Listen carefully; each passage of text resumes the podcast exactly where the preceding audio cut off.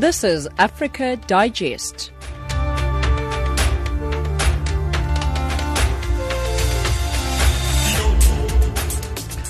1700 hours Central African time. Hello and welcome to Africa Digest on Channel Africa, the voice of the African Renaissance. We coming to you from Johannesburg in South Africa on frequency 9625 kilohertz on the 31 meter band to Southern Africa and on 802 on the DSTV audio bouquet. My name is Spumelele Zondi I'm with Asanda Mataunyane, Wisane Matebula and Neto Chemane. Your top stories. Hundreds of supporters gather outside the Harare Magistrate Court today for Pastor Evan Mawarire's appearance head of Burundi members of the East African Community Parliament assassinated in Bujumbura. In economics, Ghana's annual consumer price inflation falls to 18.4% in June. In sport, ladies European Tour's chief executive hits out at top golfers over their decision not to play in Brazil. Asanda Mataunyana has your news.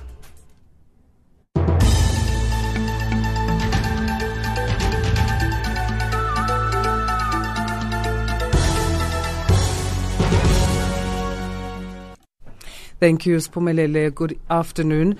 Hafsa Mosi, the head of Burundi members of the East African Community Parliament, has been killed by unknown armed men in the capital Bujumbura this morning. Before joining the political arena in Burundi, Hafsa was a journalist working for Radio Burundi in the capital city. In 1994, she joined the Kiswahili service of Channel Africa here in Johannesburg.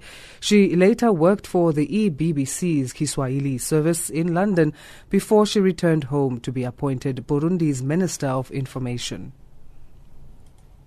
The government of Canada and that of the Democratic Republic of Congo have reached an agreement to collaborate in improving children's conditions in the DRC.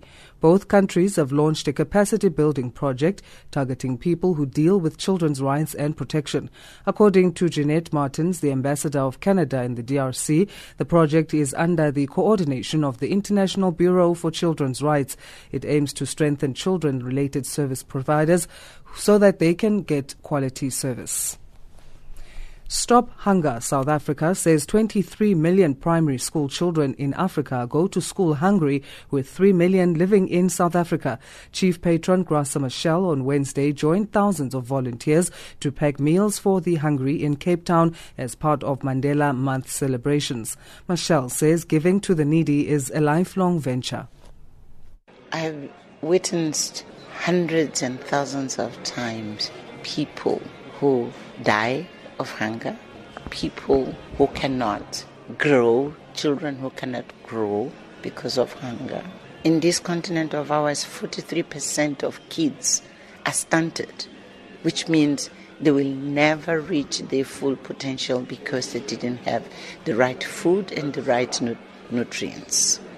This is the reality which moves me to support this initiative. Meanwhile, CEO of the South African Broadcasting Corporation's foundation, Iris Cupido, says the organization is taking part in the initiative as a sponsor and media partner. SABC's involvement today is to try and break the record for Stop Hunger Now, which is to pack 10 million packs of food Somebody over the next week. Heavy. It's important for us to be involved because we are born in Madiba's era. And this is Mandela Month, and the SABC's theme this month is Be More Madiba. And how, what better way to be more Madiba than to pack meals for children that was so close to his heart.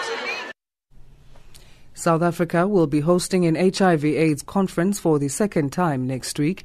The country's Department of Health is urging people living with HIV AIDS to take free treatment offered in government hospitals. Popo Maja, head of communications at the Department of Health, says that the percentage of people living with HIV AIDS has dropped to 63%. Today we are ready to tell the world that because we have responded so positively uh, to providing people um, uh, with treatment, people who are HIV positive with treatment, we have increased the life of South Africans. For Channel Africa News, I'm Asanda Matsaunyani. Africa Digest.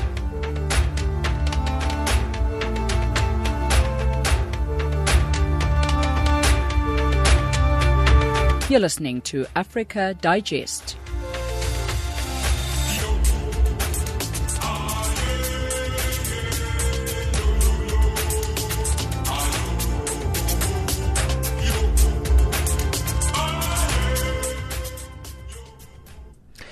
1705 Central African Time. The International Committee of the Red Cross ICRC remains extremely concerned about the humanitarian situation after several days of armed clashes in Juba, South Sudan. Heavy rains have also made the situation even more dire for those displaced. Meanwhile, it is reported that a ceasefire appears to be holding in the country's capital, Juba, after four days of heavy fighting between rival forces, which left hundreds of people dead. Elaborating on the humanitarian situation is ICRC's head of delegation in South Sudan, Jörg Eglin. First, they talk about Juba, Juba city, Juba town, that was affected by this heavy fighting, I think, last Friday night, which really had a huge effect on the civilian population across the town. Things have been a bit more calm today and yesterday. There was a, a kind of a little return to kind of normality. People start to move around again. People try to, to find their homes again after thousands and thousands of people were displaced by this fighting. There was also a lot of people were killed, people were injured, and now we also have the, the problem of many dead bodies still lying in some of the streets and uh, lying in some of the locations where fighting took place. Now, you say the situation has improved a little bit. I understand that humanitarian agencies were struggling to access people. Are aid agencies managing to access people and provide them with aid? During the fighting over the weekend, there was uh, no movement was possible, so no aid reached people. We managed very timidly, a bit on Saturday, to supply one hospital with medical supplies. And then on Monday, we could start reaching out to some more medical structures with more supplies and some body bags. And then also we started to supply some food to these uh, displaced camps in town, the church compounds and other institutions where people were seeking shelter. So that started a bit from Monday, very small, and then it increased now Tuesday. And today things have a bit more substance and a bit larger in terms uh, of this uh, humanitarian response. And here I'm speaking from, from our perspective as the ICRC. Uh, I think we're among the first to be able to move out under the emblem of the Red Cross. Has the weather condition improved, Mr. Eglin? I understand that heavy rains have also been hampering um, aid agencies from reaching out to people who need aid and assistance. Uh, yeah, this is a twofold. The rain here in Juba is the rainy season that comes uh, with an issue of uh, threats of disease and uh, looming cholera, especially currently there's not enough water. Water supply was interrupted and the whole hygiene issue uh, around water, lack of water, and the rain actually amplifying these uh, public health issues are of big concern. Your question is a bit also more to the rest of the country. The rainy season uh, makes uh, life very difficult for, in the first place, for everybody because there's few infrastructure. Roads become very impassable, and that also makes uh, it more difficult for people like us to deliver uh, humanitarian aid to other parts of the country. That is Jörg Eglin, who is the head of delegation for the International Committee of the Red Cross in South Sudan, talking to Jane Rabotata. Across the globe, every second, there's always a breaking story. Joy for Channel Africa Radio in Ethiopia's capital, Addis Ababa. For Channel Africa, I'm Lilian Strobach reporting from the ICC in The Hague. Reporting for Channel Africa, I am Hilda Kekeloa in Zambia. Our cutting edge and hard hitting journalism leaves no stone unturned, giving you the whole picture every time. George Muhango Channel Africa, Blantyre. This is Lansana Fofana reporting for Channel Africa from Freetown. Reporting for Channel Africa in Harare, Zimbabwe, this is Simon Muchemwa. Reporting for Channel Africa, this is Moki Kindzeka in Yaoundé. From an African perspective, listen to Channel Africa in English, Kiswahili, French, Silozi, Portuguese, and Chinyanja, informing the world about Africa. Ntakwana Ngatani in Mohale's Hoek, Lesotho. Reporting for Channel Africa, Mwai Gikonyo in Nairobi. Join us every day and know what is happening around you. Channel Africa, the voice of the African Renaissance. 1709 Central African Time. The head of the Burundi members of the East African Community Parliament, Hafsa Mosi, was assassinated in Bujumbura this morning. Before joining the political arena in Burundi, Hafsa was a journalist working for Radio Burundi in the capital Bujumbura. In 1994, she joined the Kiswahili service of Channel Africa here in Johannesburg. She later worked for the BBC's Kiswahili service in London before returning home to be appointed as Burundi's Minister of Information. For more on this latest killing of a high profile Burundian, we earlier spoke to our correspondent in Bujumbura, Bernard Bankokira. Yes, uh, as you said, the former journalist Hafsa Mosi, who, who was now a member of the East African Parliament, has been killed in the morning of today. Uh, she was in Bujumbura and uh, she was traveling, according to information from the police, she was traveling from home and a car kicked her car as she was driving. And when she stood up and went off to check what was going on, she was shot dead. Uh, she was killed by two firearms and she died as she was taken to hospital. Who are the suspected uh, people for carrying out this particular attack and really what could be the reason? Until now, it's really difficult to know the reason behind the assassination because even the police spokesman hasn't yet commented on the death, except that she gave a, a tweet informing the public that this member of the East African community has been killed. They are doing investigations because the killers escaped the area of the incident, and until now, no more details about uh, this assassination. Tell us a little bit more about uh, Ms. Mosi. We know that she's a woman who wore many hats. Uh, she was the Minister of Information, uh, Minister of East African Community Affairs, and right now she was also the chairperson of the Burundi chapter of the East African Legislative Assembly. Tell us a little bit more about her. Uh, Hafsa Mosi really was uh, a journalist at the national radio in Burundi. She joined the BBC in the Swahili services and she worked for Channel Africa. And from 2005, following the peace negotiations in Burundi, Hafsa Mosi became the Minister for Information, later on becoming the East African Minister of Burundi before joining the East African Legislative Assembly in 2010 and until now she was the head of the East African members of parliament on Burundi's side.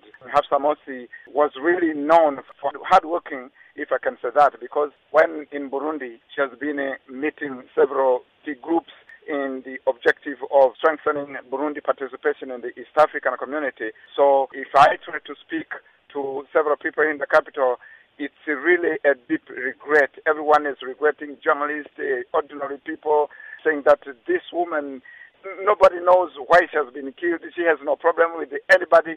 So it's really, really a, a, a deep regret in Bujumbura. That is Channel Africa's Bernard Bankokira joining us from Bujumbura, and he was talking to Zikona Miso earlier today. We stay with the story of the killing of the head of the Burundi members of the East African Community Parliament, Hafsa Mosi, earlier today in Bujumbura. As you've heard, she previously worked as a journalist for the Kiswahili service of Channel Africa here in Johannesburg. This is how the current head of the Kiswahili service, Mike Arereng, remembers Hafsa. She had very nice broadcasting voice and very eloquent, especially in Kiswahili and French languages. I remember quite well as I was appointed together with her as producers for the Channel Africa Kiswahili service way back in 1994. But unfortunately, on my side, I could not make it because of visa issues by that time.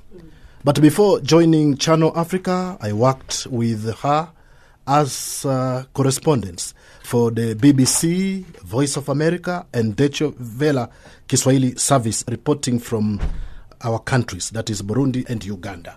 Now, what are your fondest memories of her? I mean, you speak of her very um, highly um, in terms of her professionalism, but um, what are some of your fondest memories of her in terms of having, you know, been in the same space with her? I will say that she was quite a humble person, down to earth, and a loving person. She told me about herself and her journey in broadcasting and the challenges, but she was happy to have worked for Channel Africa, especially the Kiswahili service. And also, she used to contribute for the French service. And uh, she says that Channel Africa exposed her internationally. She told me about her ambitions and also touched on her family. She had lost the husband before she joined Channel Africa, and she was a single mother. Even when she went to London BBC, she used to get in touch with me. Now, Mr. Arareng, you speak of her as somebody who had spoken to you, I mean, a while back about some of the challenges that one faces in the field, you know, as a journalist. And in Africa at this time, where we're seeing a lot of atrocities taking place, and uh, there's been almost such a sort of a clampdown, you know, on uh, free speech, and uh, particularly the journalism fraternity has really borne the brunt of some of these atrocities that are taking place around the continent. And uh, some of the journalists have been at the front line of those atrocities that are taking place. Now, with this particular situation, we don't know the details as it stands at this moment with regards to this attack. But do you think that those challenges that she spoke of could have been some of the reasons behind this particular attack? Well, where she comes from, the country actually is uh, in a deep, deep uh, problem. This is uh, in relation to the political turmoil which is taking place in uh, Burundi. Mm. But I can say that uh, she was actually one of the people who would like to see peace in that country. But uh, unfortunately, it never worked out because she was supposed to have actually gone to Arusha to attend the second round of the peace talks, which is uh, currently supposed to take place. She's the type of person because I was talking to our correspondent this morning and mm. I asked our correspondent why was she not provided with security? And uh, the correspondent said that she was a kind of person who felt that she had no enemies mm-hmm. in the mm-hmm. society. That's why she managed to come out of the gate of her residence, but unfortunately, she met two people who actually shot her.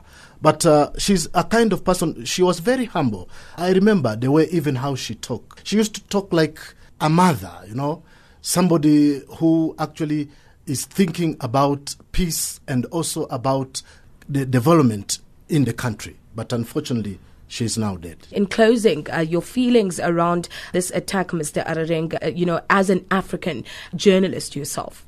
Yeah, you know, it's so sad because the other day it was uh, Lesotho when one journalist, in fact, he was an editor of a newspaper, he was shot. It appears now that we journalists we are facing a lot of risks when we are out there because we want to tell the truth but we become the enemies of the society. But it's really unfortunately that at this particular moment, modern times, these mm. things should not happen.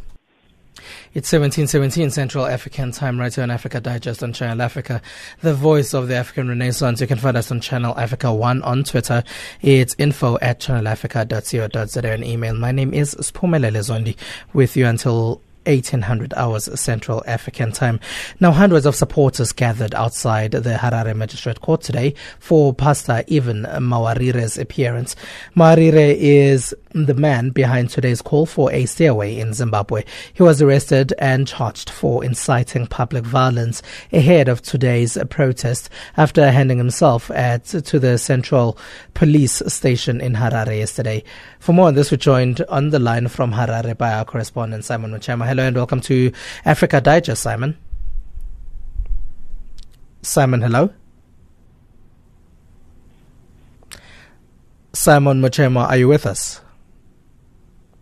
All right, it doesn't appear that we still have Simon Muchemwa, who is our correspondent in Harare in Zimbabwe. He is to update us on the court appearance of Pastor Evan Mawarire.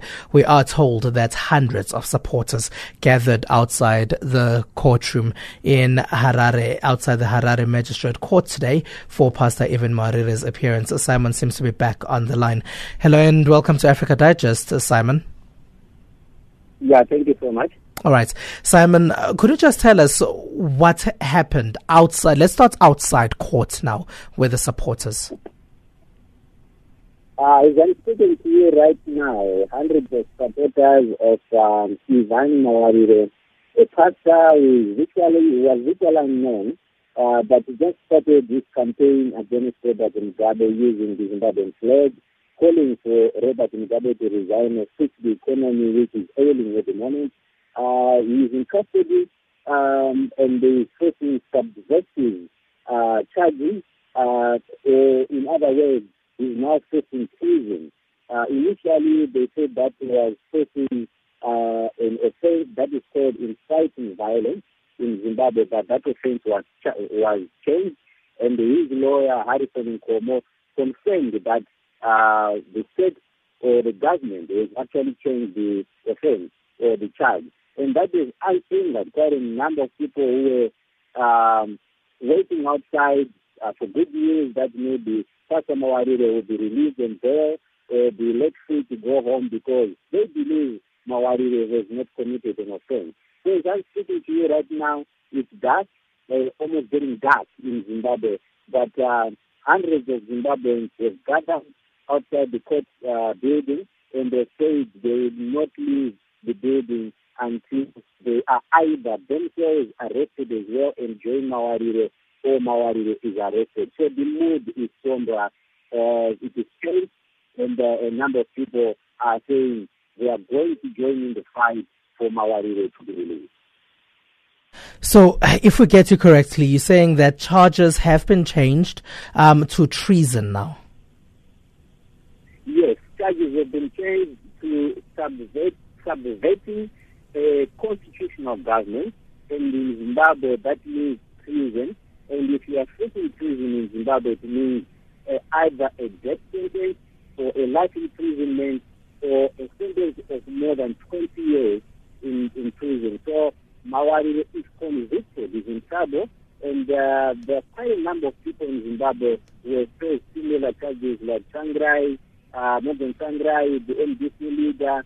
Um, we are also talking of ZANU uh, leader Benito Gabanini Kole. We are also talking of uh, Joshua Nkomo, the late. He also faced similar charges. But following the ushering in of the new constitution in 2013, that constitution now says if someone is facing treason, that person must face death.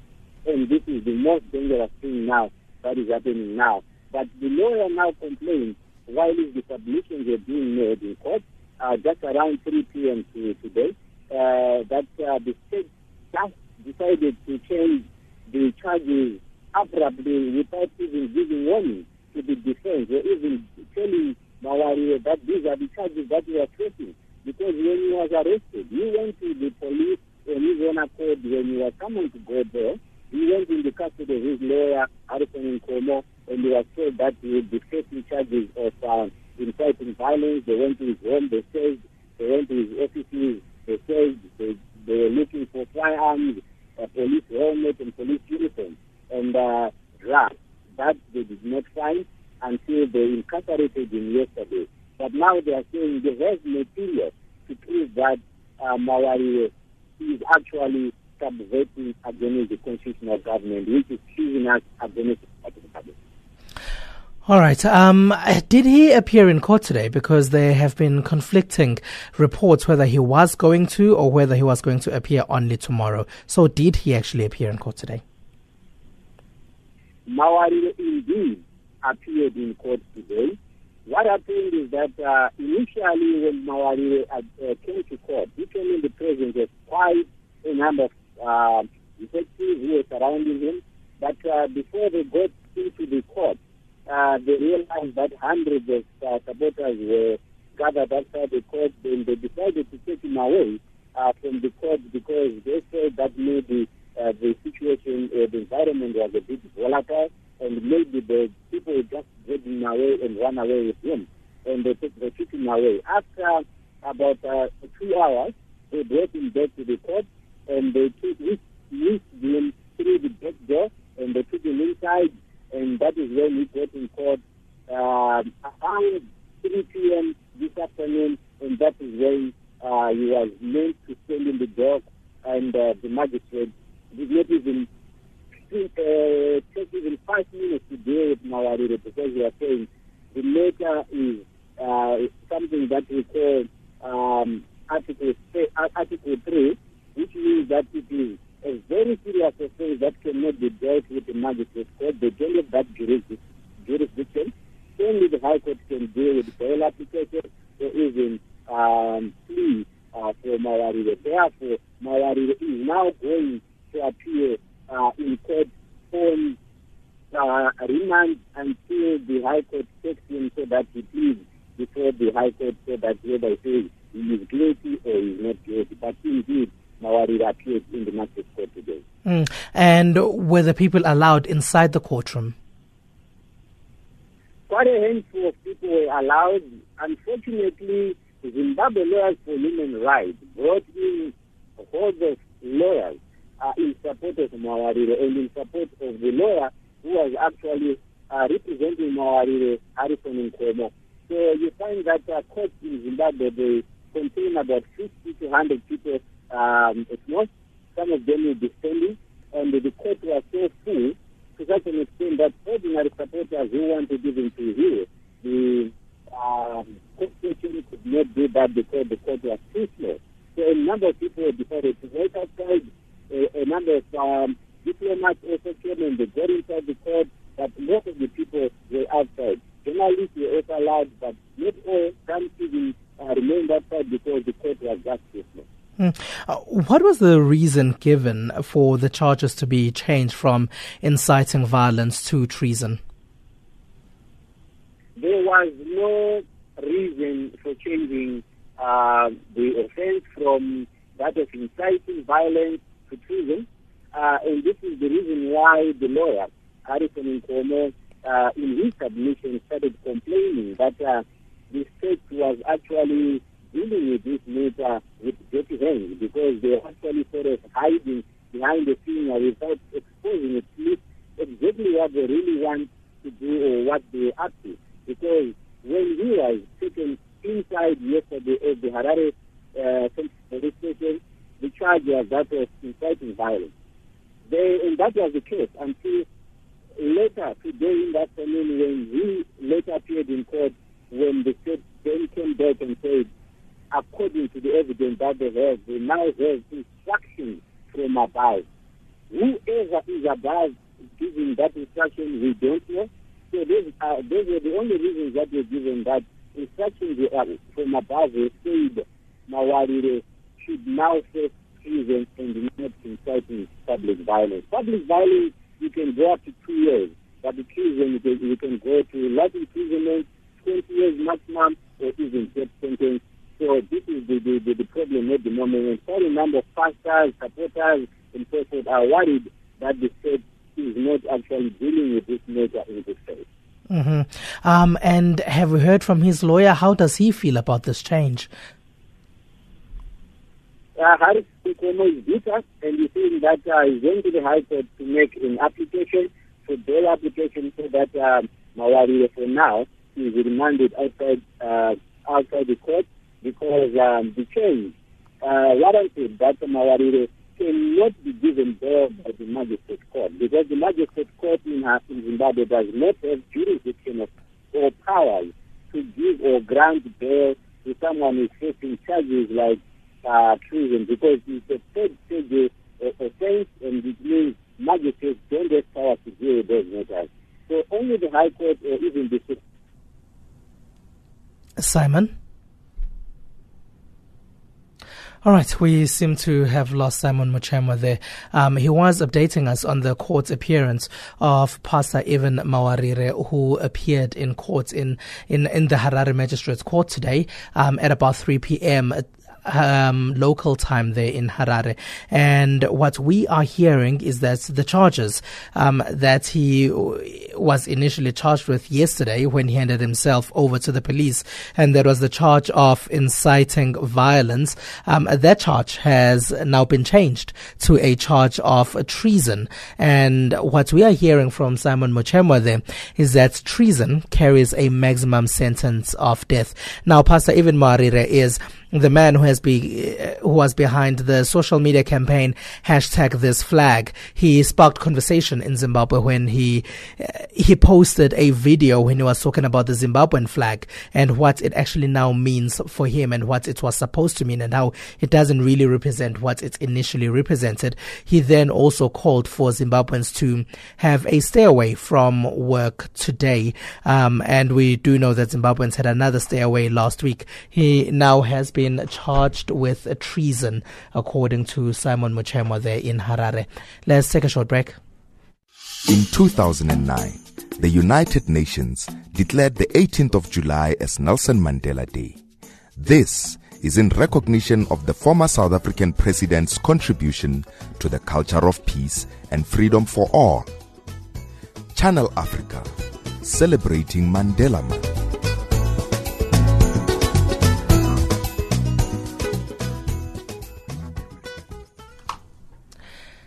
It's time for news headlines now with Asanda Matsaonyan.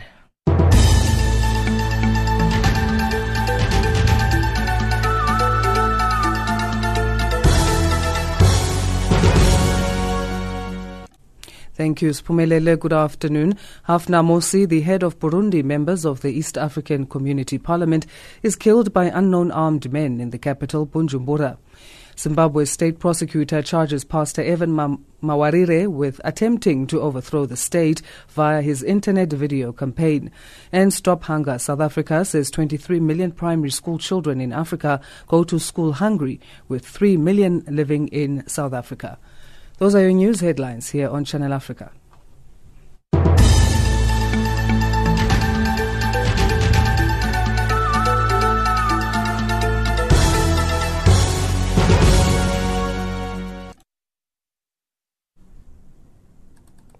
Your time is 1731 Central African Time. Now, Graça Machel, widow of struggle and global icon Nelson Mandela, has launched the Stop Hunger Now SA Global event to distribute 3 million meals nationally and 10 million meals globally for Mandela Day. Machel launched the event earlier today in Cape Town. The aim of the campaign is to stop hunger and malnutrition of children across the world. More from Saira Khan, who is the CEO of Stop Hunger Now SA, a non-profit organization that seeks to end hunger in South Africa through the implementation of a results-oriented nutrition program the first global event ever undertaken for International Mandela Day, and we're proud as Now Southern Africa to be the lead in this event. The reason we undertook it is because we felt Nelson Mandela was an internationally recognized icon, and we should actually take the lead and make it an international event, and we have the ability to do so because we are internationally linked. So last year we actually said to them, this is what we're going to do, and let's call it Follow the Sun because we start in the east and we end in the west. We've got seven countries involved. And in South Africa alone, we're going to be in several cities across South Africa. So we'll be able to give a wide number of South Africans the opportunity to participate and really to live the legacy. The aim of the initiative is to stop hunger and malnutrition in children across the world. Will this be a continued program or is just for the Mandela Day? Well, it's a global challenge now and we're inviting corporates to participate now. But yes, this is what we do. Every day we're feeding thousands, in fact millions if you look worldwide and you look at our figures, we're feeding millions of children and ensuring that they don't go hungry. As you know, hunger eradication is now number two on the Sustainable Development Agenda, and we're serious about eradicating hunger by the year 2030. In which countries will this initiative reach? Will it reach the refugee camps around Africa? Absolutely. All our meals go to predominantly Africa and Asia and Latin America, which are the most impoverished regions in the world. For example, Haiti just had a crisis just now, and Stop Hunger Now was involved in that. But yes, definitely. South African meals packed in South Africa remain in South Africa because I believe South Africa, despite it being a world-class country by many standards, we still have hunger. Over 54% of South Africans battle hunger every day. We will be running the event from Malaysia, Philippines, India, Italy, USA, 20 states, Peru, and then of course here in South Africa. Uh, that's where South uh, has offices, but we are even participating in China and Korea via our Malaysia branch. What would you say to people as we celebrate Mandela Day? I think the one thing that Mandela told us and that sticks in my mind is that the future is in our hands. And I think as ordinary South Africans, there's a lot we can do. For example, we offer volunteering initiative where if you don't have the money but you have the time, you are welcome to come through to our various facilities in KwaZulu-Natal, Cape Town and Johannesburg where you can actually package these meals because we often get sponsors who want to participate but they're not able to package the meals. So volunteer your time and I think what Nelson Mandela would want is that every South African take on a responsibility of being socially conscious and do something for the betterment of humankind. And that is Saira Khan, the CEO of the Stop Hunger Now South Africa, a non-profit organization, talking to Nosihle Zuma. Coming and join Channel Africa and Radio 2000 as the two radio giants will be sharing the love this Mandela Day, 18th July. Meet and share a moment with your favorite Channel Africa and Radio 2000 personalities as they devote their 67 minutes of community service.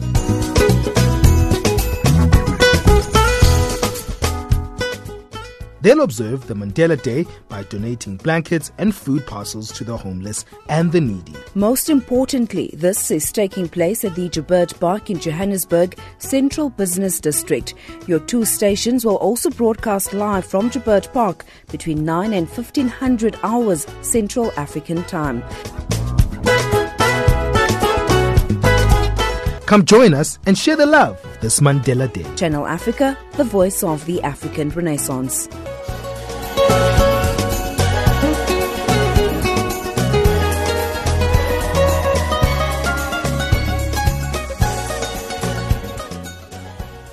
Seventeen thirty-five Central African Time, right here on Africa Digest on Channel Africa, the voice of the African Renaissance. An ambitious strategy to end violence against children has been unveiled by the United Nations health experts. Launching the plan, the World Health Organization says that a new global approach is needed as it affects around 1 billion children every year. Despite the alarming data, WHO says that many cases of violence are hidden, unseen, or underreported. Daniel Johnson has more. Protection for children from violence already exists in international law. It's covered in the Convention on the Rights of the Child. Nonetheless, a recent study cited by World Health Organization, or WHO, indicated that up to 1 billion children experienced violence in 2015, physical, sexual, or psychological. That's one in every two children. WHO's Dr. Alex Butchart said that the problem is vast but unappreciated. In referring to violence against children, we're talking about the kinds of violence that affect children most frequently in all countries. And this is interpersonal violence, not war, not collective violence, but interpersonal violence. Out of all those affected, one in four are victims of physical abuse, and one in five girls have experienced sexual abuse. In some parts of the world, murder is also the leading cause of death among teenagers. Exposure to violence at an early age can impair brain development and lead to lifelong physical and mental consequences, which are a drain on public resources. Hence the call for a new approach unveiled by WHO along with nine other UN agencies and partners. Just as important is the wish to support the Sustainable Development Goals and their call to eliminate abuse and violence against children. Here's Dr. Alex Butchart again. Exposure to violence in childhood can lead to and leads very significantly to increases in alcohol and drug abuse, smoking, and unsafe sex, for instance, having multiple sex partners, all of which puts these children at much greater risk later on of developing stroke, cancer, diabetes, liver disease, HIV, AIDS, and so forth. The aim of the new WHO led strategy is to encourage authorities and communities to take inspiration from tried and tested measures already in place around the world. Some of the policies offer legal solutions to preventing violence against children, such as tougher firearms controls in South Africa. This is estimated to have saved thousands of young lives.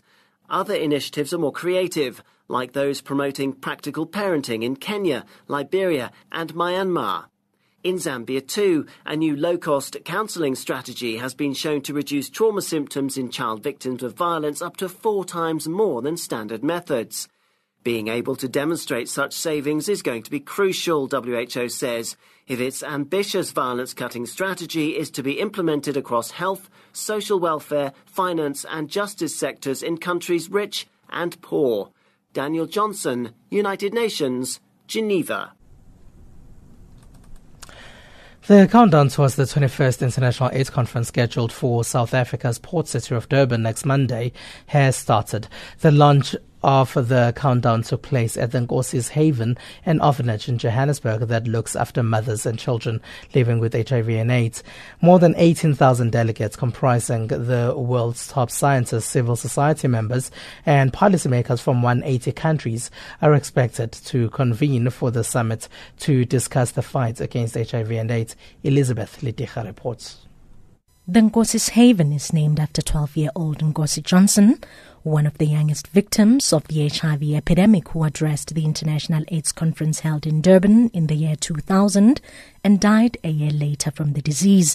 The Haven was founded by his adoptive mother, Gail Johnson, with the objective of providing a safe and nurturing home environment for mothers, children, and orphans left destitute by HIV AIDS. She takes us down memory lane. It's almost like it was yesterday. I remember when we were packing our suitcases to go down to Durban, I said to Nkosi, you know, please just stand in front of the mirror and show me how you're going to present. And he only got about as far as three paragraphs and he went blank. I said, You committed, sweetheart, you promised. So you've now got to put that whole speech together because I screwed up his train of thought when I put it into chronological order.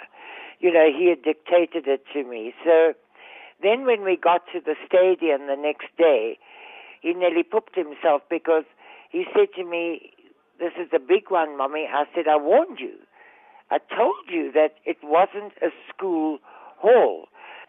And then I spent two days going through the speech with him, and then he was just so cool. And then, of course, when he got through it, he got that standing ovation. I couldn't have been prouder. Johnson is concerned that young people continue to die from the disease despite the progress made. From a treatment point of view, it's chalk and cheese. We are still having two and a half thousand infections a week, and particularly around our young women, which is, is rather scary you know that and that shouldn't be happening because there is a high level of awareness and I don't know whether people feel well there's now medication I don't have to worry. I don't know what it is. So yes strides phenomenal strides have been taken. The prevention of mother to child transmission campaign to me has been the most successful. The South Africa that hosts the Global AIDS Conference next week has come a long way from what it was 16 years ago, when then President Thabo Mbeki stunningly dismissed the link between HIV and the disease. The epidemic robbed many families of breadwinners, created an army of orphans, and struck down scores of people in the prime of their waking lives. Deputy President Cyril Ramaphosa admits the government has let down people living with HIV before. Whereas in the year 2000, we were all over the place and not providing the care, the love to people who are suffering with HIV AIDS. And today, largely also because of the call that he made, we now have 3.4 million people under treatment taking antiretrovirals. And this is real progress. This is real heeding the call that was made by Nkosi Johnson. So it is for this reason that we felt that we should come here, come here to remember this young man, to pay tribute to him, to honor him, and to basically say to him, we heeded your call, we heeded your message, and today this government is saving lives. However, since then, South Africa has done much to tackle HIV, rolling out the world's largest treatment program to its citizens and improving primary health care. Ramaphosa says the goal is to now achieve an HIV free generation, which he says is possible. Our aim is to have an AIDS free generation, and we are hopeful and we are determined that we will achieve an AIDS free generation. But we will only be able to do so if we all pull together and there is unity in action and in purpose. South Africa will use next week's conference to share its lessons with the international community about how it's currently implementing the largest ARV program in the world, with 3.4 million people on treatment. Health Minister Dr. Aaron Motsoaledi says among the many strides the country will share with the world is how it has charted a significant decline in mother to child HIV transmission from 70,000 in the year 2004 to just below 6,000 today. I've got statistics about mother to child transmission. I know that by 2004 in this country, 70,000 children were born HIV positive on an annual basis. But because of the success of the PMTCT program, prevention of mother to child transmission, the figure is now below 6,000. Cuba is the first country that was given a certificate by the World Health Organization last year that they've brought an end to mother to child transmission of HIV. Yes, Thailand is the second country, Moldova, and I think Belarus. And four weeks ago, when we were at the United Nations, there were whispers in the passages that they want South Africa to be the first country on the continent to get that certificate. Motsoaledi adds, though, that South Africans have a role to play in this battle. Our biggest problem, which we want the whole country to help us solve, will mothers who are HIV positive know to come and test on time and start treatment before 14 weeks so that the child can be free of HIV and AIDS. That's our biggest challenge, which is a societal challenge, but we are going to win. Like many, the South African government says it's confident the gathering will bring about meaningful global solutions towards fighting HIV AIDS. Reporting for Channel Africa, I am Elizabeth Lidera in Johannesburg. All right, on Twitter, remember that you can find us on Channel Africa One. Um, the charge, the new charge against Pastor Evan Mawarire in Zimbabwe seems to be garnering a lot of conversation on the Channel Africa Twitter account. And we will be looking into that charge for you because you are getting people like uh, Tichauna Makonese who says, no, it's not treason. Treason is covered under a different section in the legislation. So we will be trying to find out what the new charge actually is and what it means. Um, as Simon Muchemwa said, the new charge um, equals to treason. I guess that's what um, a lot of um, people are responding to there on the social media. Um, it's time now for your economic news with Wesani Matabula.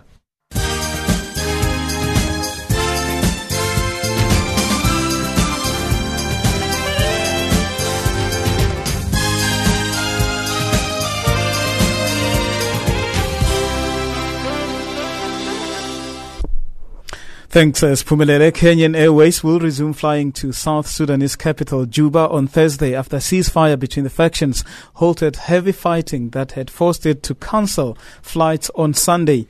Kenyan Airways says it will avail a larger capacity aircraft B737-800 to accommodate more guests and clear the backlog that has been created by suspending flights since Sunday last week. And ALTX Africa has launched a new financial exchange in Uganda that will allow investors to trade in small lots, boosting access to financial markets. There are 30,000 securities uh, trading accounts in the East African nation of 35 million people. Analysts estimate a potential for 5 million more accounts. ALTX Africa is owned by a holding company registered in Mauritius. Uganda already has a fully fledged uh, financial market, the Ugandan Securities Exchange, which has several listed firms. And South African retail sales remain resilient amid tough economic conditions. Sales were up 4.5% year on year in May after expanding by a revised 1.6% in April. Data from Statistics South Africa shows that on a month on month basis, retail sales rose by 3 4 3.4%, which is its highest level on a quarterly basis since 2012. It seems economists' more bearish sentiments have thus far been found to be wanting. But economist uh, Jana van de Venter says today's figure might be an outlier. We were definitely caught off guard by the latest retail sales number, and even though it's a welcome surprise, we are still quite skeptical about the sustainability of this strong growth rate. The latest number is perhaps an anomaly for whatever reason, and we do expect that, particularly for the month on month number in June, to come in quite soft relative to what we have seen in May. South African retailer Steinhoff has agreed to pay nearly 800 million US dollars uh, for the British-based discount chain Poundland after two previous attempts to expand in Europe fell through this year. The 23 billion dollar company, which sells beds and uh, cupboards to less affluent shoppers in Europe, Southern Africa, and Asia, is keen to grow its European business when consumers are turning to cheaper chains and its home market is also struggling. Steinhoff already owns uh, the Benson's Beds and uh, Harvey's furniture chains in Britain. And Ghana's annual consumer price inflation fell to 18.4% in June from 18.9% in May. The West African nation is, is implementing a three year aid program with the IMF to remedy fiscal problems, including inflation persistently above government targets. Financial indicators now the dollar 14.35 to the South African rand 10.64 Botswana pula and 10.36 Zambian kwacha also trading at 0.76 to the British pound and 0.90 against the euro. Commodities gold $1,337 uh, platinum $1,088 per fine ounce Brent crude oil hovering at $47.95 per barrel. And that's your economics news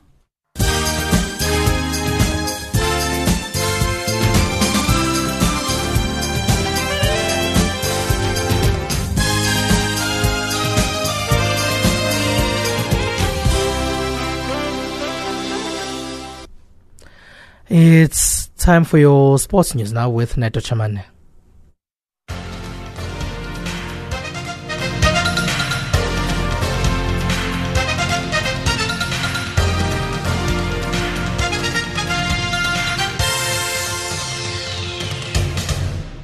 Good evening, sport fans, with your latest sport news at this hour. I'm Neto, NETO Chamane. Ladies European Tour's chief executive Ivan Khodabakhsh has hit out at the likes of four-time major winner Rory McIlroy and world number one Jason Day over their decision not to play in Brazil when golf returns for the first time in over 100 years. McIlroy and Dane had a growing list of over 20 golfers who have already pulled out of the tournament, citing health concerns from the mosquito-borne Zika virus, which can cause birth defects in infants. The top male golfers have let down the rest of the sport very badly, said Khodabakhsh. The opportunity to do something for the broader good of the game is in their hands, and they seem to be taking a very myopic approach. Brazil is a country of 200 million people, in which fewer than 20,000 are registered golfers. The impact of the Olympics on those type of numbers across the world is part of the reason that golf is a success as an Olympic sport this summer. Pitso Mosimane, the head coach of Mamelodi Sundowns, is leaving the country tonight for Cairo with his soldiers for Sunday's CAF Champions League match against Zamalek. Sundowns are gunning for nothing else but maximum points to put one leg in the semi-finals. If they achieve their goal, Pitso Mosimane Chargers will need a draw in their last two remaining matches to claim a spot in the semi-finals. Despite the star duo of Khama Billiat and Keegan Dolly and skipper Thabo Nthethe suspicious due to illness and injuries, Mosimane says nothing will stop his team from topping Group B on Sunday night. They've changed the coach. They had the, they had the Scottish Alex McLeish, and then he's a local coach now. Uh, but the same, the game of the, the, tactics are the same. They haven't changed. There was games of uh, Alex McLeish and there was the game of the local coach. They're still playing the same way. Yeah, not typical North, Amer- North Africans. Typical a game of Setif. Uh, avoid set pieces. Uh, big boys, you know, they're big all the time. And uh, they've got a proper technique, you know, they deliver the ball. Look at the games we played Setif, the the delivery of the free kicks in the box, they deliver it well. The corner kicks are all perfect, and they've got the height. We got to be on top of our game on that and stop making uh, uh, uh, silly mistakes. Roxanne Barker, the goalkeeper of South Africa's senior national women's soccer team, Banyana Banyana, is eyeing a move to bigger European leagues to further his career. The shotstopper produced a sublime performance during Banyana Banyana's tour of Netherlands, where one of the local teams offered her a contract. She also put a sterling performance in the recent match against the USA last Saturday in Chicago, where they lost to the reigning Olympics and world champions by an old goal. Barker sheds more light on where she would like to see herself in the near future. Well, I was in Iceland and I decided I wanted to be somewhere more central in Europe because it's quite far away from other countries and I felt I would get seen more by um, by top teams if I moved closer into Europe. So my ultimate goal I think is maybe Germany or France. I think those are some top women's soccer countries, but I'm I'm so happy to be playing in the in the Netherlands and also just getting a chance to travel a bit.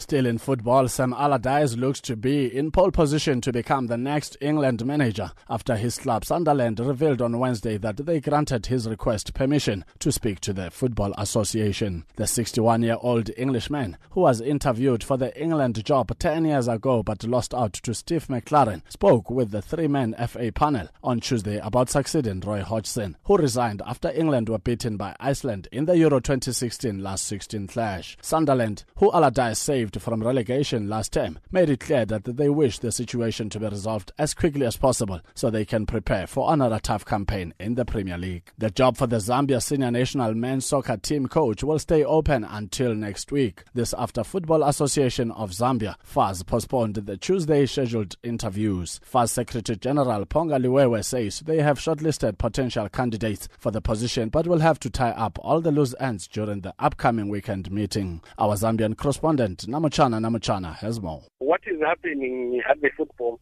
Association it's not about the interview. Uh, we were told yesterday, I managed actually not to call Ponga Liwewe. He categorically told me that uh, yesterday they were supposed to have shortlisted four applicants out of 21 of those guys who have applied the, for the vacant job on the Zambia national soccer team. Uh, but that process of shortlisting has been pushed not Saturday when uh, fans have their meeting. Uh, he said it is in that meeting that they, they, they'll push the issue of, of this expatriate coach. Stay tuned to Channel Africa, the voice of the African Renaissance.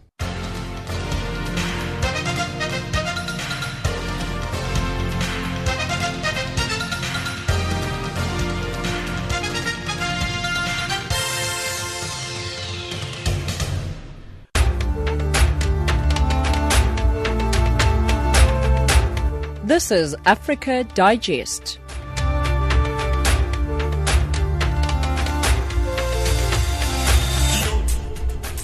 Your time is 1756 Central African Time. Let's check out top stories. Hundreds of supporters gather outside the Harare Magistrates Court today for Pastor Evan Mawarire's appearance head of Burundi members of the East African Community Parliament assassinated in Bujumbura. And that wraps up Africa Digest for this hour. For myself, Spumelele Zondi, producer Luyanda Maome, technical producer Revelino Ibrahim, and the rest of the team, thank you very much for listening. You can send us emails. We are on info at channelafrica.co.za, info at channelafrica.co.za, and SMS on plus two seven eight two three three two five nine zero five. You can find us on Channel Africa 1 on Twitter. We leave you with Jamu Africa by Ismaël Lô.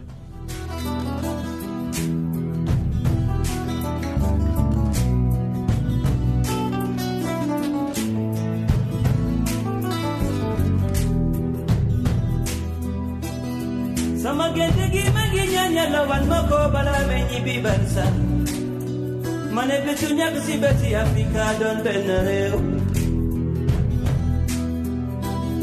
D'ici ou d'ailleurs, nous sommes des enfants d'Afrique.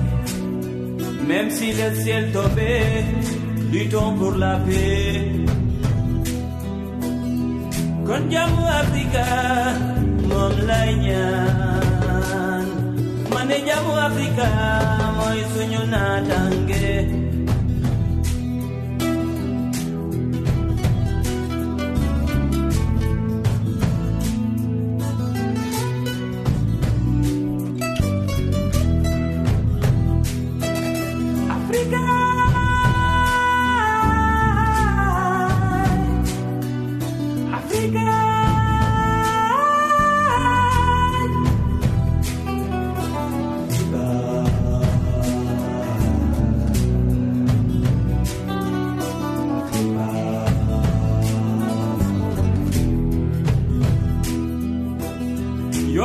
Bitim réew man mi loo maa ngi lay ak loo ko mën da am ak loo ko mën fi mel bul ici ou ailleurs la paix crie du bonheur. Même si le ciel pleurait luttons pour nos frères kon jàmmu Afrika moom lay ñaan Mane jamu jàmm Afrika mooy suñu naataange